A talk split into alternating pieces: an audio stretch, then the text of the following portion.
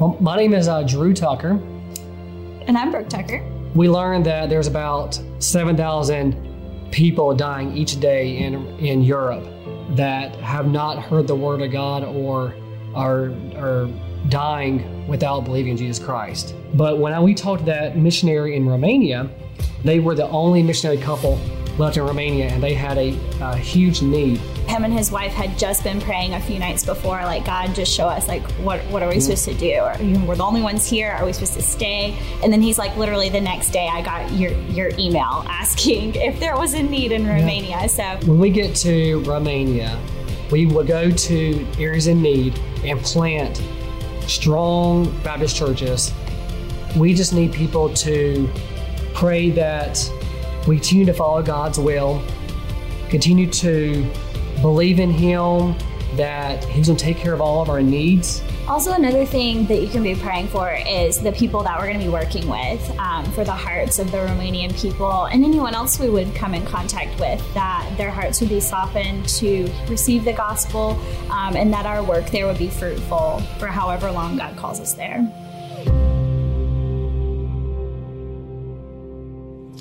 Amen. Good morning, church. How's everybody doing today? We good? I love Drew and Brooke's uh, story. Uh, we've shown a longer version of that video uh, before, but I'm just so impressed by their willingness to respond to God's calling on their life. And that's kind of what we'll be uh, talking about this morning. If you have your Bible, open up to the book of Acts, chapter 21. Acts chapter 21. We'll pick up where we left off last week. Uh, Pastor Ronnie got us through the end of uh, Acts chapter 20, and so we'll continue our story uh, there. While you're flipping there, I thought I'd tell you a, a quick story to introduce our topic today. Uh, does anybody remember a life uh, before they were married? Maybe that, that season of life, like right after college, your first real job? You know what I'm talking about? What do you remember about that season of life? You were broke. You were flat broke. If you, if you really think about it, like that's, a, that's the season in life where you're just trying to figure it out and you are uh, broke. And I was reflecting on that season uh, in my wife and I's life. My wife Taylor and I have been married for uh, a little over 10 years now. And, but when we started dating, uh, we lived in two different cities. She lived in Washington, D.C., she was working for the government there, and I lived in Tallahassee, Florida, which is my hometown. And so we were doing the long distance thing. And that meant a, a, lot of travel. So we were, we were living paycheck to paycheck, both of us. She worked for the government, I said. So we were living paycheck to paycheck, and um, we would save up all that we could for six weeks, seven weeks, eight weeks, whatever it took, and then one of us would come visit the other. We would just take turns uh, doing that. Uh, and I remember one time in particular, it was my turn to go visit her, and that paycheck hadn't stretched quite as far as I had hoped. And so we, you know, we were on a tight, tight budget uh, to make this trip. Uh, and at that time, uh, my hometown, the airport there isn't very big at all. And so uh, I would oftentimes fly out of Jacksonville to, to get to Washington. It was about a two and a half hour drive from my hometown to Jacksonville. And so the, the trick was always, well, how am I going to get to Jacksonville so I can catch the more affordable flight uh, up north? Uh, and the, the other issue I ran into is at the time, I drove a 1993 Ford Bronco. Uh, which, uh, for you've been around for a while, it's the OJ Mobile. It was fantastic. Uh, the only thing that was not fantastic about it was that I got it like eight miles to the gallon or something absurd like that. And so it would cost me more money to drive to Jacksonville and back than it would to actually fly to Washington, D.C. And so my sister kindly let me drive her car uh, one time. And I remember going on the trip, and uh, my paycheck for the week hadn't quite hit the bank account yet, so it was pretty close to zero. And my sister's car had this fancy uh, thing. It was fancy for the time that showed you how many miles until empty you were. Most of your cars have that now, but back then this was a big deal, and I thought it was super cool. Uh, and I was seeing those numbers tick down as I drove back uh, from back home from Jacksonville for my my incoming flight. And I was watching the numbers on the dashboard say how many miles to empty, and noticing they didn't exactly match up with how many miles the highway was saying till home. And there was a discrepancy there. And I, you know, my, my panic level starts to rise. And another just brilliant uh, set of planning, I had forgotten my cell phone charger uh, in Washington, so my phone was almost out of battery. Uh, middle of the night, driving, driving on Interstate 10 between Tallahassee and, and Jacksonville, and I'm starting to panic. And so I just sent one text message to my best friend. I said, Hey, I'm at mile marker, whatever it was. a gas tank says empty. Call me in the mo- my phone's about to die. Call me in the morning. If I don't answer, come looking for me and start here. And that was my my just cry my signal flare. And we're just going to see what happens. Uh, but by the grace of God, I don't know if there's Holy Spirit in the gas tank or what. Uh, I coasted in the last 20 miles with the dash saying zero miles to empty. I don't know how it happened. Still a miracle, uh, but the Lord provided. I did all sorts of crazy stuff in that season of life uh, because I was willing to get where I was going. I wanted to go see uh, my girl. I was willing to do whatever it takes, uh, risk life and limb to get up there. And as we're going to see in our story this morning, the Apostle Paul has a similar uh, approach. He's willing to do whatever it takes to get where he's going. And so that's where we're going to be in Acts chapter 21, verses 1 through 36 today. Now, this is a long text, and so I'm not going to read all 36 verses, but I'm going to do my best to summarize uh, this, this section for you, and then we'll highlight some verses as we go along, if that's okay. So you'll remember last week uh, in, our, in our text that the Apostle Paul, he's finishing up his third missionary journey. He's been going all over Asia, um, planting churches and sharing Christ with people, and the Lord is doing a work. Uh, Gentiles are coming to faith in Christ uh, in, in ways they never imagined possible. And Paul is now decided to go to Jerusalem. He's felt the Holy Spirit called him to Jerusalem, and he's got a couple of things he needs to do. He needs to deliver a donation uh, that, uh, that has been raised for some widows that are in Jerusalem. He'd like to celebrate Pentecost in Jerusalem with the Christians there. And he also, his uh, ultimate goal is to get to Rome by way of Jerusalem. He wants to keep on going and make his way uh, to Rome. And so that's Paul's mission, and he's working his way up there. And so Paul hops on a boat and he works his way uh, through the Mediterranean. He stops in a port here and a port there. And, and finally, they come to a place uh, called, uh, called Tyre. And the, the ship he's on needs to unload its cargo in Tyre. And so they stay there for a week. They have one week in the city, and the, the ship unloads its cargo. And Paul finds some other Christians in that place to connect with. He finds some other believers, and he, he meets with them and uh, stays with them and eats with them and worships with them, and, and they send him off. While he's there, though, this group of Christians warn him the Holy Spirit tells them by, by way of prophecy hey, in Jerusalem, Paul, you're going to find trouble. You're going to find chains, and you're going to be arrested. And so they begin to plead with him once they realize what's coming don't go, don't go. But Paul is determined, and he says, No, I'm going to go. I'm going to keep moving forward. and so he does. He presses on. Uh, he continues uh, traveling by boat uh, to another couple of cities. Uh, and he finally ends up in Caesarea, which is getting closer to Jerusalem. And he, he stays there in Caesarea with Philip, uh, the evangelist who led the Ethiopian eunuch uh, to, to faith. Earlier in the book of Acts is also Philip was one of the seven chosen to serve when the issue with the widows and the food distribution came up, you remember earlier in the book of Acts. So he stays with Philip. Philip has some daughters who prophesy. and Paul also meets this prophet named Agabus, which we've seen also in our text before. He meets this prophet Agabus. And Agabus goes through this extensive prophecy, this kind of elaborate display with Paul. He takes Paul's belt off. I thought about doing that for you guys, but it felt risky. So, anyways, he takes Paul's belt off and he wraps his own hands around, uh, wraps the belt around his hands and his feet, and he tells to Paul, he says, Listen, the man who owns this belt is going to be bound just like this by the Jews in Jerusalem. It's a warning from the Holy Spirit that chains await him in Jerusalem. And so again, Paul's friends plead with him don't go, don't go, don't go. But Paul goes. He resolves to go. He gets to Jerusalem and he meets with James uh, and the other elders in the city of Jerusalem, and he shares with them all that God has been doing in the Gentiles, all that uh, the people who've come to faith in Christ uh, across Asia Minor, and, and the good news of what the gospel is doing in that area. Uh, and they rejoice with him and they celebrate with him, but they also have a warning of their own for Paul.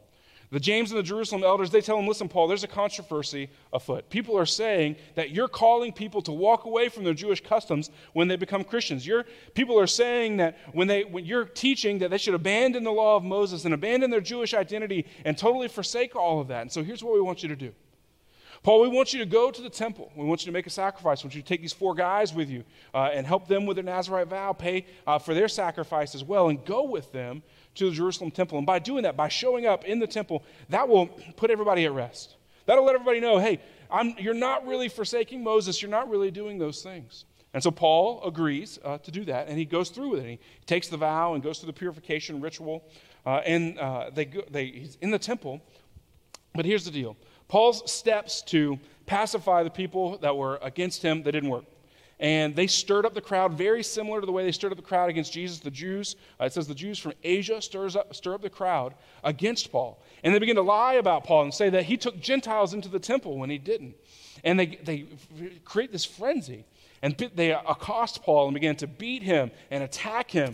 Uh, and finally, the uproar kind of reaches uh, the Roman authorities. And so they run down with some, with some guards and centurions. And they basically arrest Paul uh, kind of saving his life by arresting him. They, they, they tie him up and bind him, just like Agabus predicted, uh, and they take him away, really saving his life, but now he's in jail for creating this uproar. And that's, that's where our text ends this morning. And so, if you're a note taker, we're going to talk about three different sections. We're going to talk about Paul's travels. We're going to talk about Paul's uh, meeting with the Jerusalem elders. We're going to talk about Paul's arrest and, and hopefully find three things that God may have to say to us from those uh, sections. And so, my first point I want to point out is this is that there is a cost to sending. There's a cost of sending. Paul goes, as I told you, he goes on this journey, and all along the way, he's greeted with people pleading with him, Don't go, don't go. And he even says at one point uh, in, uh, in verse, uh, what verse is that? In verse 13, he says, uh, Paul replied, What are you doing? Weeping and breaking my heart.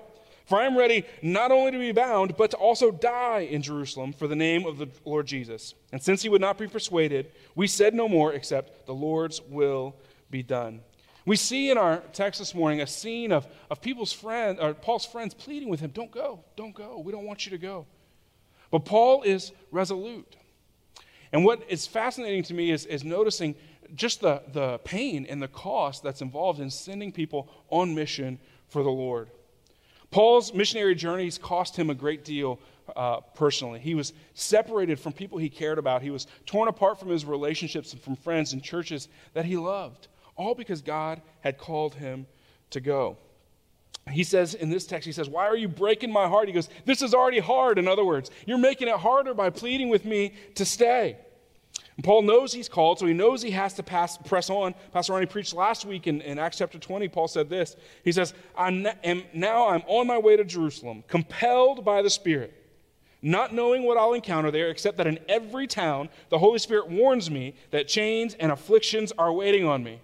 And so this is Paul's pattern. He's on this journey, and everywhere he goes, he gets a warning that chains and afflictions are awaiting him. It's like the, the, the good guys in the, in the horror movie, the ones that die early, though. They, they, make this, they, they get all the signs, and they still don't do it, right? This is Paul. Every, everywhere he goes on this road trip, people are saying, hey, chains and afflictions are awaiting you. Chains and afflictions are awaiting you. He goes, okay, see you later, and he keeps on going. We don't get it, and his friends don't get it. They're like, what are you doing? Why would you do that? Here's why, Paul says. He says, I'm compelled by the Spirit. I know chains and afflictions await me, but God is calling me, and I have to go. He doesn't say, I'm looking forward to it, can't wait, pumped about it. He says, I know this is going to be hard, but God is calling me. And the reality is, God often calls us away from people who love us to send us to people who need Him. God often calls us away from people who love us to people who need Him. And that's what God does to Paul. He calls them away from people that Paul loves and that love Paul because he has a mission for him. God's been doing it since the creation of the world. He called Abraham out of his people and sent him to a place he didn't know. He's done it here with the Apostle Paul. He did it with Jim Elliot. He did it with Adoniram Judson and uh, missionaries throughout the history of the world. He's done it with Drew and Brooke Tucker out of our own church family. God calls people out of the places where they belong and sends them to places that need the message of the gospel. That's just what he does.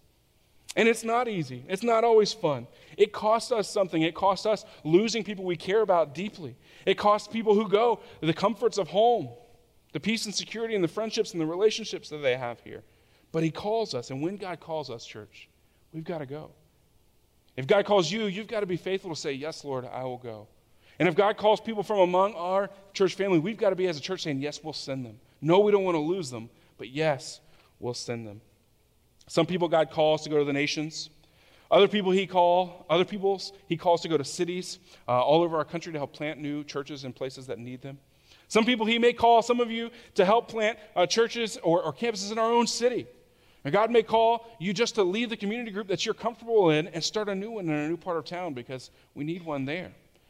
Or God just may call you to share Christ with your neighbor. But wherever you are, God is going to call you to step out in faith, and our answer has to be Yes. And it's going to be a little painful. We're going to cry when Drew and Brooke Tucker leave, but we'll be rejoicing with them as we cry with them because they've been obedient to what God's called them to do. And the second point this morning is this is there's a, there's a cost of relationship. There's a cost to relationship. As our story continues, uh, Paul meets with James and the elders in Jerusalem, and he's given them a report of all that, that's happened in their ministry, and uh, he's sharing with them all the good news of people coming to faith, and they rejoice together. Uh, but then James shares the bad news that people are upset, people are angry with you, uh, people uh, are saying things that aren't true about you, and, and, and they're stirring up division and controversy. And so uh, they, they make this plan for, for him basically to uh, to take these men and to, and to make this vow in the temple. Uh, and here's how, here's how it goes in Acts 21, verses 23 and 24. This is what James says. He says, Therefore, do what we tell you, Paul. We have four men who have made a vow. Take these men, purify yourself along with them, and pay for them to get their heads shaved. Then everyone will know that what they were told about you amounts to nothing, but that you yourself are also careful about observing the law. And so James gives him this suggestion. He says, Here's the, here's the plan we're going to do. Here's what we're going to do. We're going to create almost like a show uh, that, that Paul is not stirring up division and controversy. James also goes on in this passage to remind Paul uh, that he had given similar advice, the elders at Jerusalem had given similar advice to the Gentile believers of ways that they could not offend their Jewish brothers. Uh, and so we, we studied that back in Acts chapter 10. And this conversation is so fascinating to me because really, what we're having here, what James and Paul are having, is a conversation about Paul laying down his rights. Paul did not have to do any of these things. Paul did not have to go through with any of this sacrifice, head shaving, vow, purification rites, going to the temple. He was exempt from all of those things. Why? Because he's a Christian. In Christ, we, Jesus has fulfilled all of the law for us. He's fulfilled all of our temple obligations. He's fulfilled all of our sacrifices. He's fulfilled all of our purification needs. In Christ, as believers, we don't need to do any of this stuff. And so Paul could have flat refused. Paul could have said, No, I'm free in Christ. I don't have to do that. I'm not doing it. They can be mad at me if they want to. That's probably what I would have done. But Paul instead goes, Okay, I'll do it. I find that so fascinating. What Paul is doing is what Christians uh, are oftentimes called to do. Christians are often called to lay down their rights, even when they're not required to, for the sake of the gospel. Christians are often required to lay down their rights for the sake of the gospel. And that's what Paul says I'll do. Paul says, for the sake of the unity of this church, for the sake of the gospel witness in this city, I'm going to lay down what I'm allowed to do, what I'm free to do, and instead go above and beyond for the sake of my relationship. He laid down his rights for the sake of relationship. He wasn't required to do these things, but he did it anyways. He explains his philosophy later in uh, 1 Corinthians chapter 9. He says this. He says, Although I am free from all and not anyone's slave, I have made myself a slave to everyone in order to win more people. To the Jews, I became like a Jew to win Jews. To those under the law, like one under the law, though myself I am not under the law, to win those under the law. To those who are without the law, like one under the law, or like, like one without the law, though I am not without God's law, but under the law of Christ, to win those without the law. He says again, To the weak I became weak in order to win the weak. I have become all things to all people so that, my, so that I may, by every possible means, save some. And he says, I do all of this because of the gospel, so that I may, may share in the blessings. This is Paul's approach. I'll lay down my rights for whoever I have to in order to share Christ with them. It means that much to me. Those who love the Lord, who love the gospel, and who care about the unity of the church and their witness to outsiders, those people, these people are always willing to lay down their rights for the sake of others. The relationship matters more to them than their liberties. And I wonder today, is that true of me? Is that true of you this morning? Are you willing to lay down your rights for the sake of others? Theologian F.F. F. Bruce is commenting on this passage. He says this, I, I love the way he phrases this. He says, A truly emancipated spirit like Paul's is not in bondage to its own emancipation. A truly emancipated spirit like Paul is not in bondage to its own emancipation. In other words, people who are free in Christ aren't, aren't ruled by their freedom and have to flaunt their freedom all the time and do whatever they want whenever they want. Instead, they lay down their rights for other people. What does this look like practically in our lives? Well, for missionaries, we've been talking about uh, missionaries a little this morning. For missionaries, a lot of times that looks like changing the way you dress or, or what you eat or, or the language you use in, in foreign countries so that you might gain a relationship and an audience with people. Right? If, you, if you're called to be a missionary in, uh, in say, a Muslim country, uh, running around in, in, khaki shorts and your golf polo is probably not going to be the most effective way to connect with people and reach. You're going to have to change your dress a little bit. You're going to have to change your style a little bit to fit in with the culture so that you can protect the relationships you have. Do you have the right to wear your Nike golf polo? Absolutely. But it's not going to be very effective. And so the mature believer, the believer who cares about the gospel, is going to lay down that right for the sake of the other person. Maybe here locally, domestically, there are smaller ways that where God might call you to lay down your rights for the sake of someone else. He might ask you to change your eating habits or your drinking habits around certain people. He might ask you to uh, refrain from commenting on that political Facebook post, right? We all have the freedom, free country, you can all post whatever you want on Facebook. You can all comment on anybody's Facebook post you want. But maybe if you care about the relationship with someone or the unity uh, within the church or gospel missionary opportunities, you might just keep that comment in your pocket, right? This time of year. I'm not getting a lot of amens. I hope I haven't hurt your feeling too much. But listen, we don't have, we're not gonna, you're not going to change anybody's mind on Facebook anyways. Let's just all be nice, share pictures of our cats and kids, and move on. Let's make Facebook great again, all right? All right. You can lay down your rights for the sake of other people to make relationships more harmonious. There's other ways. I think of a uh, you know, maybe a small example. Uh, Pastor Jeff and I like to go to lunch uh, pretty frequently uh, here in the office, and Pastor Jeff has a uh, Japanese restaurant that he's very fond of. And there's just one problem: it's not any good. Sorry, Jeff. Um, the chicken's a little rubbery, the rice is often overcooked, and the sushi tastes like it was made yesterday. And so, uh, but but Jeff loves it. And I care about Jeff. I love Jeff. I want to protect the harmony in our relationship. And so when he says, let's go there, I say, are you sure? And he says, yeah. And I say, okay, fine. Maybe the 37th time it'll be good. Let's try it one more, one more time. And we go because I care about the relationship. Christians, mature Christians, I'm the mature one in the relationship, mature Christians are willing to lay down their rights for people they love. All right? That's for sure. He never does. One day I'll get to go where I want for lunch. We'll see. All right. All right. Point number three. Point number three is this: is there's a cost in speaking. There's a cost in sharing Christ with people, friends. I, I, wish I could stand up here and tell you that there's no risk at all in sharing Jesus with people, and there's no risk at all in telling people about Christ, about stepping out of your comfort zone. But that's just not true. And I think all of us know that's not true. That's why some of us struggle with sharing our faith with other people. But at the end of the day, in our text, this last section, uh, Paul's willingness to placate the Jews, it was not enough. And his, his, enemies were so mad at the gospel that he preached that they stirred up the crowd against him with false accusations, which led him to being beaten by the crowd and ultimately arrested. Verse 31 of Acts 21 says this As they were trying to kill him, word went up to the commander of the regiment that all Jerusalem was in chaos. Taking along soldiers and centurions, he immediately ran down to them. And seeing the commander and the soldiers, they stopped beating Paul. Then the commander approached, took him into custody, and ordered him to be bound with two chains. And he asked who he was and what he had done. And that's kind of where our story ends this morning Paul being hauled off to jail. We'll continue next week to see uh, what happens, but this is the cost, the price that Paul pays for proclaiming the gospel. He's made people so mad that they're beating him up and throwing him in jail. This story is a reminder for us that there's always a risk in proclaiming Christ. For those in countries hostile to the gospel, that risk may very well be the same risk Paul faced imprisonment or even death. For those here in the States, it may not be as drastic, but there is still a cost.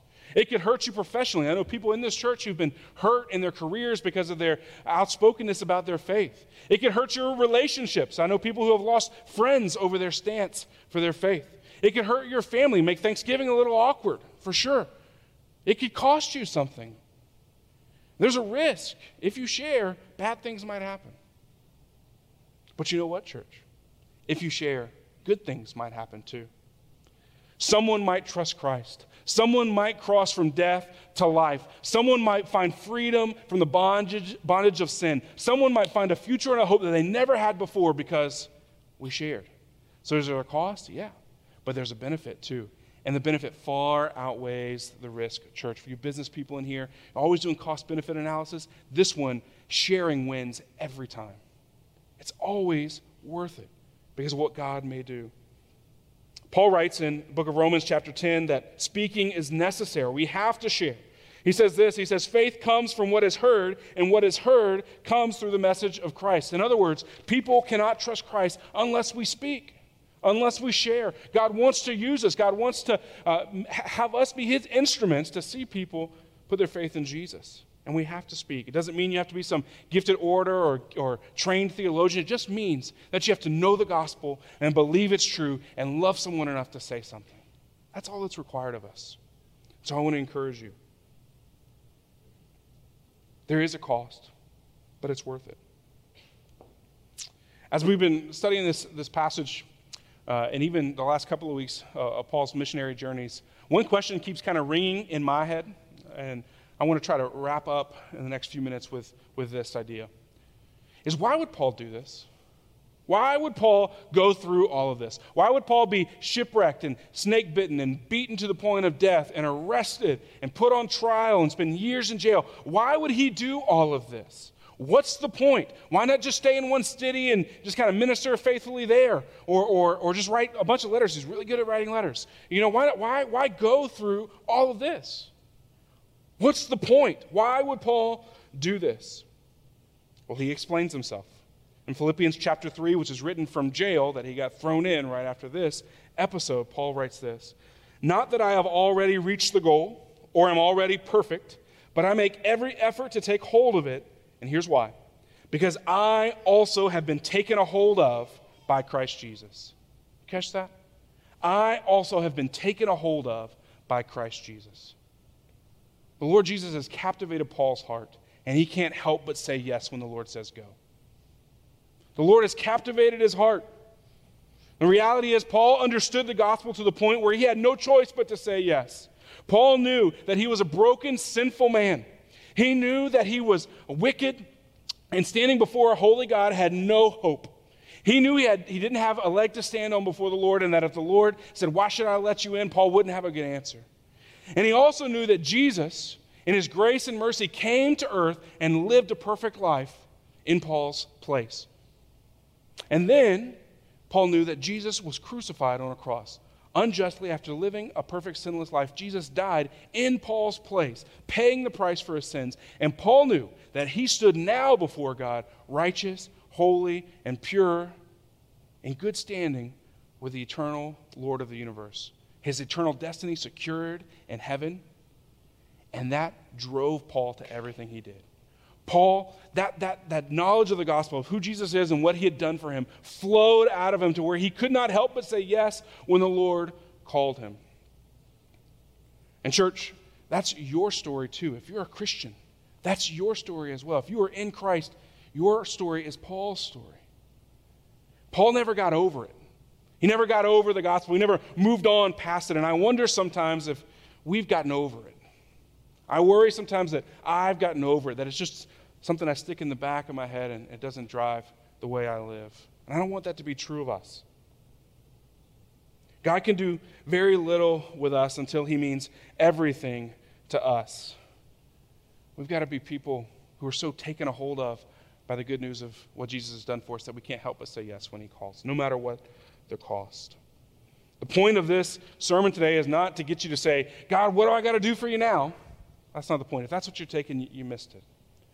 The point of today's sermon is for you to say, God, how can I fall in love with you more? How can I fall in love with you more? Because people who are taken a hold of by Jesus, when God says, Will you go? they don't have to think about it. They say, Yes, Lord, send me. I'll go. As we conclude, I have a question for you. Would you be willing? to risk what Paul risked for the sake of the gospel? Would you be willing to do what he did, to go where he went, to sacrifice what he sacrificed for the sake of Jesus? And I'm guessing you're in one of three camps, which is going to dictate how you respond today.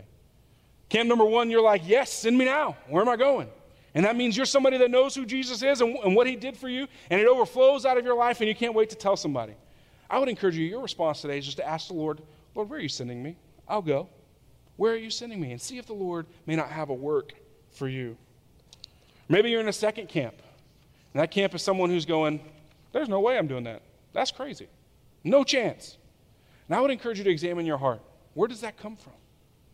In my experience, and I think Scripture will bear this out, people who love the Lord, who are enamored with Jesus and what He's done for them, have no problem saying yes to the Lord. That doesn't mean they're not scared. It doesn't mean that they are, um, you know, totally headstrong into it.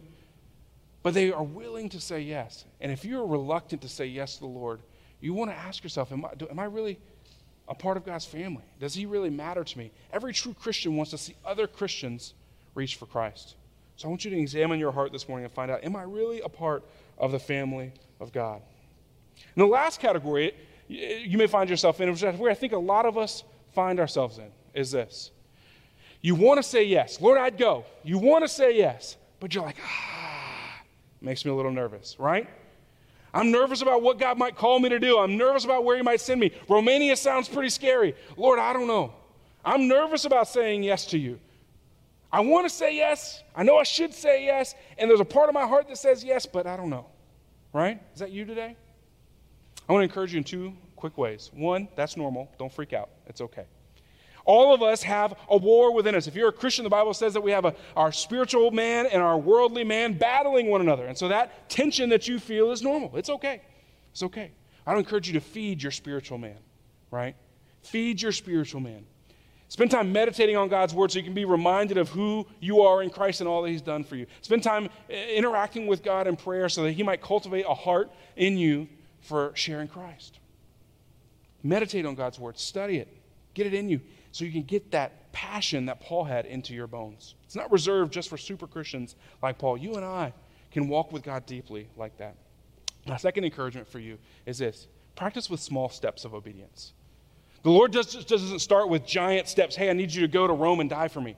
He doesn't start there. It starts with a bunch of little steps. Hey, I want you to share with this person. The Lord might put a person on your heart or might call you to pray for somebody or might call you might give to this cause or volunteer in this area. He asks for small steps of obedience. And like a muscle, it gets stronger the more you work it out. And so I want to encourage you to be faithful in the small things. When the Lord calls you to go, to speak, to pray, to do something for Him, practice saying yes. Trust the Lord just a little bit to take a little step and then another little step. And what you'll find as as you grow in your faith and your trust in the Lord, He'll begin to have you taking bigger steps and bigger steps and bigger steps. And the next thing you know, you're turning the world upside down for Jesus. Church, God's going to use us as a church family to change the world. I believe it with all my heart. And it starts with us being so enamored with Jesus and who He is and taking small steps of obedience in response to Him. I want to pray for us. The band's going to come out. We're going to continue to sing. And as we do, I want you to ask the Lord, what is my next step? What are you calling me to do?